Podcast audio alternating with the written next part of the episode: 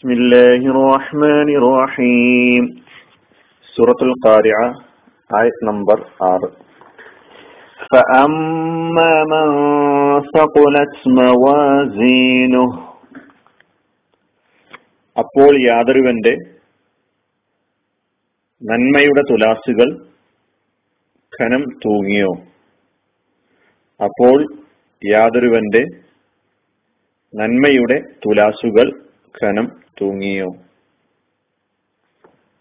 6-ാമത്തെ ആയത്ത് മാത്രം നമുക്ക് ഇന്ന് വിശദീകരിക്കാം. ഈ ആയത്ത് മുതൽ അന്ത്യനാളിന്റെ അവസാന ഘട്ടം വിശദീകരിക്കുകയാണ്. കാഹളത്തിലെ ഊത്തിന്റെ 3 ഘട്ടങ്ങളെ കുറിച്ച് പറഞ്ഞു. അവസാനം പുനർജീവിപ്പിച്ച് വിചാരണ സഭയിൽ ഒരുമിച്ച് കൂട്ടുന്ന സന്ദർഭത്തിൽ മനുഷ്യന്റെ കർമ്മങ്ങൾ മുഴുവനും ആചരാക്കപ്പെടുന്ന, കണക്കാക്കപ്പെടുന്ന, തൂക്കപ്പെടുന്ന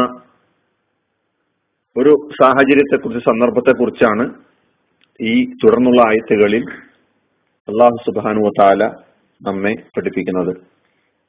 കൂടുതലൊന്നും വിശദീകരിക്കാതെ തന്നെ നമുക്ക് പെട്ടെന്ന്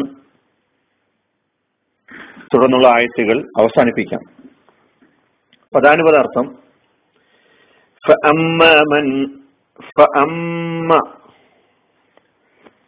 അപ്പോൾ, എന്നാൽ എന്നെല്ലാമാണ് ഈ കലിമത്തുകളുടെ അർത്ഥം. 2 കലിമത്തുകൾ, ഒന്ന് ഫ ആണ്, പിന്നൊന്ന് അമ്മ, രണ്ടും ചേർന്ന് ഫ അമ്മ എന്നായി. എന്നാൽ, അപ്പോൾ, മൻ ആര്, യാതൊരുവൻ, ആരോ ഒരാള്,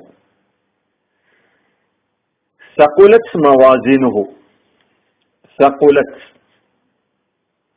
ഭാരം തൂങ്ങി, ഖനം തൂങ്ങി എന്നൊക്കെയാണ് സഖുലത്തിന്റെ അർത്ഥം.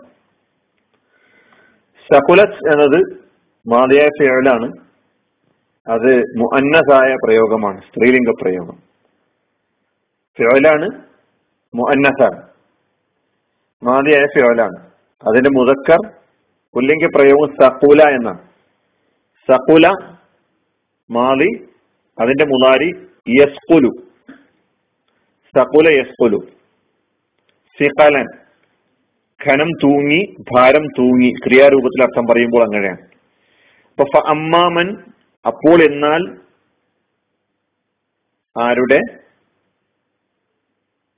സഖുലത് ഖനം തൂങ്ങിയോ. അപ്പൊ ഖനം തൂങ്ങി, ഭാരം തൂങ്ങി, എന്ത്, മവാസീനുഹു, മവാസീനുഹു, മവാസീൻ പ്ലസ് ഹാൾ, അതാണ് മവാസീനുഹു എന്ന് പറയുന്നത്. ഹു എന്നത് ലമീറാണ്, അവൻ. അപ്പൊ മവാസീനുഹു, അവന്റെ തുലാസുകൾ, അവന്റെ തുലാസുകൾ. അപ്പൊ നന്മയുടെ തുലാസുകൾ. അപ്പൊ നന്മയുടെ എന്നത് നമ്മൾ നേരത്തെ അർത്ഥത്തിൽ പൂർണ്ണാർത്ഥം പറഞ്ഞപ്പോൾ നന്മയുടെ തുലാസുകൾ എന്നൊരു അർത്ഥം പറഞ്ഞിട്ടുണ്ട്. അപ്പൊ നമ്മൾ മവാസീനെ വിശദീകരിക്കുമ്പോൾ എന്തുകൊണ്ട് അങ്ങനെ അർത്ഥം നമ്മൾ പറഞ്ഞു എന്ന് മനസ്സിലാക്കാൻ പറ്റും. അപ്പൊ മവാസീൻ തുലാസുകൾ, നന്മയുടെ തുലാസുകൾ, ഹു അവന്റെ. അമ്മാമൻ സഖുലത് മവാസീനുഹു, അപ്പോൾ യാതൊരുവന്റെ നന്മയുടെ തുലാസുകൾ ഖനം തൂങ്ങിയോ. അപ്പൊ മവാസീൻ നമുക്കൊന്ന് വിശദീകരിക്കാം.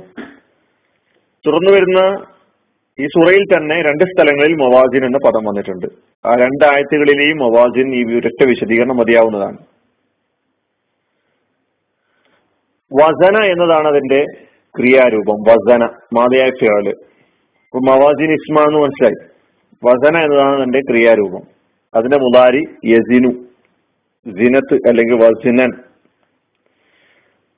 അപ്പൊ തൂക്കി എന്നാണ്. വസന എന്ന് പറയുമ്പോൾ തൂക്കുക, തൂക്കി, ഒരു വസ്തുവിനെ അതിന്റെ ഭാരം തുലാസ് കൊണ്ട് തൂക്കുക അല്ലെ. അപ്പൊ ഭാരം കണക്കാക്കി അങ്ങനെ വസന എന്ന് പറയാം. അപ്പൊ ഭാരം കണക്കാക്കാൻ ഉപയോഗിക്കുന്ന ഉപകരണമാണ് മീസാൻ. അപ്പൊ മവാസീൻ എന്ന ഈ പദം ബഹുവചനമാണ്, ജമ്മാണ്. ഇതിന്റെ ഏകവചനം 2 നിലക്ക് വിശദീകരിക്കപ്പെട്ടിട്ടുണ്ട്. അതിലൊന്ന് മീസാനാണ് ഇതിന്റെ ഏകവചനം മുഫ്രദ്. ഏകവചനത്തിന് മുഫ്രദ് എന്നാണല്ലോ പറയാ. അപ്പൊ മീസാൻ എന്ന ഈ ഏകവചനത്തിൽ നിന്നാണ് മവാസീൻ വന്നത് എന്ന ഒരു വിശദീകരണം. രണ്ടാമത്തെ ഒരു വിശദീകരണം ഉള്ളത് മൗസൂൻ എന്ന പദത്തിൽ നിന്നാണ് മവാസീൻ ഉണ്ടായത് എന്നതാണ്. അപ്പൊ മവാസീൻ എന്നത് മൗസൂൻ എന്നതിന്റെ ബഹുവചനമാകാം, മീസാൻ എന്നതിന്റെ ബഹുവചനവും ആകാം. മീസാൻ എന്ന പദത്തിന്റെ ബഹുവചനമാണ് മവാസീൻ എന്ന് പറയുമ്പോൾ എന്താണ് താല്പര്യം? മീസാൻ എന്ന് പറഞ്ഞാൽ തുലാസ്, ത്രാസ്, തട്ട് എന്നൊക്കെയാണ് അർത്ഥം. അപ്പോ അമ്മാമൻ സഖുലത്ത് മവാസീനുഹു, മവാസീൻ ഭാരമുള്ളതാവുക, അതാണല്ലോ ആയത്തിലെ അർത്ഥം. അപ്പൊ മീസാൻ എന്ന ഏകവചനത്തിന്റെ ബഹുവചനമാണ് മവാസീൻ എന്ന് വെക്കുന്നുവെങ്കിൽ അള്ളാഹുവിന്റെ ത്രാസിൽ നന്മകളുടെ തട്ട്, നന്മകളുടെ ത്രാസ് തിന്മകളുടെ ത്രാസിനേക്കാൾ ഭാരമുള്ളതാവുക എന്നതാണ് താല്പര്യം. മീസാൻ എന്ന ഏകവചനത്തിന്റെ ബഹുവചനമാണ് മവാസീൻ എന്ന് വെക്കുമ്പോൾ. മീസാൻ എന്ന് പറയുമ്പോൾ തട്ട് അല്ലെ, ത്രാസ്. മവാസീൻ എന്ന് പറഞ്ഞ തട്ടുകൾ, ത്രാസുകൾ. അപ്പൊ മവാസീൻ ഭാരമുള്ളതാവുക എന്ന് പറയുമ്പോൾ അള്ളാഹുവിന്റെ ത്രാസിൽ നന്മകളുടെ തട്ട് തിന്മകളുടെ തട്ടിനേക്കാൾ ഭാരമുള്ളതാവുക എന്നാണ്. രണ്ടാമത്തെ ആ വിശദീകരണം, ഏകവചനം മൗസൂനാണ്.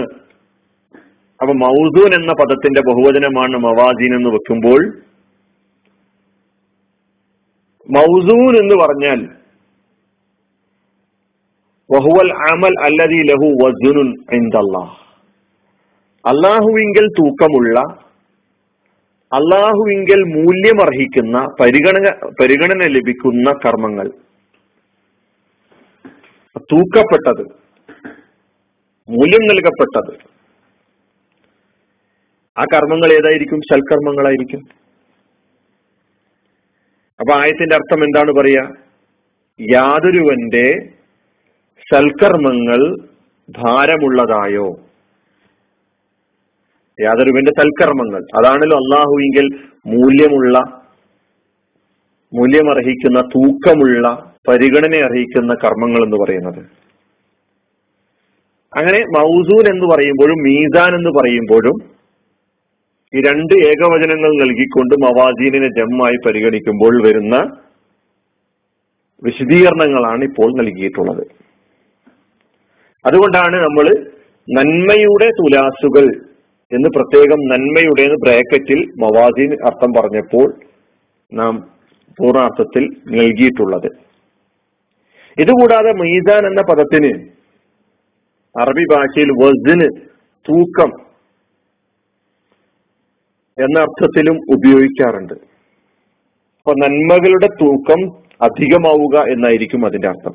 ഈ വിശദീകരണങ്ങളൊക്കെ നമ്മളിൽ നാം മനസ്സിലാക്കേണ്ട ഒരു കാര്യം, മവാസീൻ എന്ന പദം ഈ ആയത്തിൽ വന്നിട്ടുള്ളത്, ഈ വിശദീകരണങ്ങളൊക്കെ എന്ത് തന്നെയായിരുന്നാലും മൗസൂനാകട്ടെ, മീസാനാകട്ടെ, വസ്നാകട്ടെ, മവാസീനുമായിട്ടുള്ള ചർച്ചയുമായി ബന്ധപ്പെടുത്തി പറയുമ്പോൾ ഇതിലെയൊക്കെ തന്നെ ആശയം ഒന്ന് തന്നെയാണ്. ഇവിടങ്ങളിലൊക്കെ നാം കാണുന്നത് അല്ലാഹു സുബ്ഹാനഹു വ തആലയുടെ അടുക്കൽ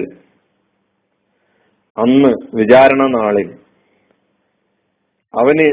അവൻ വിധി തീർപ്പിന് ആധാരമാക്കുന്നത് മനുഷ്യൻ ഇഹലോകത്ത് നിന്ന് പരലോകത്തേക്ക് വരുമ്പോൾ അവ മനുഷ്യർ കൊണ്ടുവന്നിട്ടുള്ള കർമ്മങ്ങളാകുന്ന മൂലധനം, അതായത് ആ സൽക്കർമ്മം, അത് തൂക്കമുള്ളതാണോ അല്ലേ, അതായത് നന്മകൾക്ക് തിന്മകളെക്കാളും തൂക്കമുണ്ടോ ഇല്ലേ എന്നതിനെ പരിഗണിച്ചുകൊണ്ടായിരിക്കും.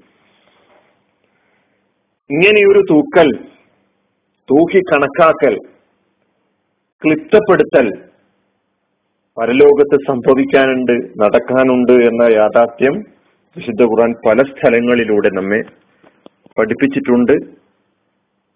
അത് നാം സൂറ അൽ-അറാഫില് 89 ആയത്ത്, സൂറത്തുൽ അംബിയായിലെ 47 ആയത്ത്, ഇനിയും ഒരുപാട് ഹദീസുകളിലൂടെ കർമ്മങ്ങൾ തൂക്കുന്നതുമായി ബന്ധപ്പെട്ട് വിശദീകരണങ്ങൾ നൽകപ്പെട്ടിട്ടുണ്ട്. അല്ലാഹു സുബ്ഹാനഹു വ തആല നമ്മുടെ കർമ്മങ്ങൾ, നമ്മുടെ സൽക്കർമ്മങ്ങൾ, നമ്മുടെ നന്മയുടെ തുലാസുകൾ ഖനം തൂങ്ങുന്ന, അങ്ങനെ സ്വർഗത്തിന്റെ വഴിയിലേക്ക് നാമെ എത്തിക്കുന്ന ഒരു സാഹചര്യം നമുക്കേവർക്കും നൽകി അനുഗ്രഹിക്കുമാറാകട്ടെ. ഈ ആയത്തിന്റെ ബാക്കി, അതായത് യാതൊരുവൻ അപ്പോൾ യാതൊരുവന്റെ നന്മയുടെ തുലാസുകൾ ഖനം തൂങ്ങിയോ, അതിന്റെ മറുപടി നമ്മൾ പറഞ്ഞില്ല. അവന് എപ്രകാരമുള്ള ജീവിതത്തിലായിരിക്കും എന്നത് തുടർന്നുള്ള ആയത്തിൽ പറയുന്നുണ്ട്. നമുക്കത് അടുത്ത ക്ലാസ്സിൽ വിവരിക്കാം. വാഹുദാവാൻ അൽഹംദുലില്ലാഹി റബ്ബിൽ ആലമീൻ. അസ്സലാമു അലൈക്കും.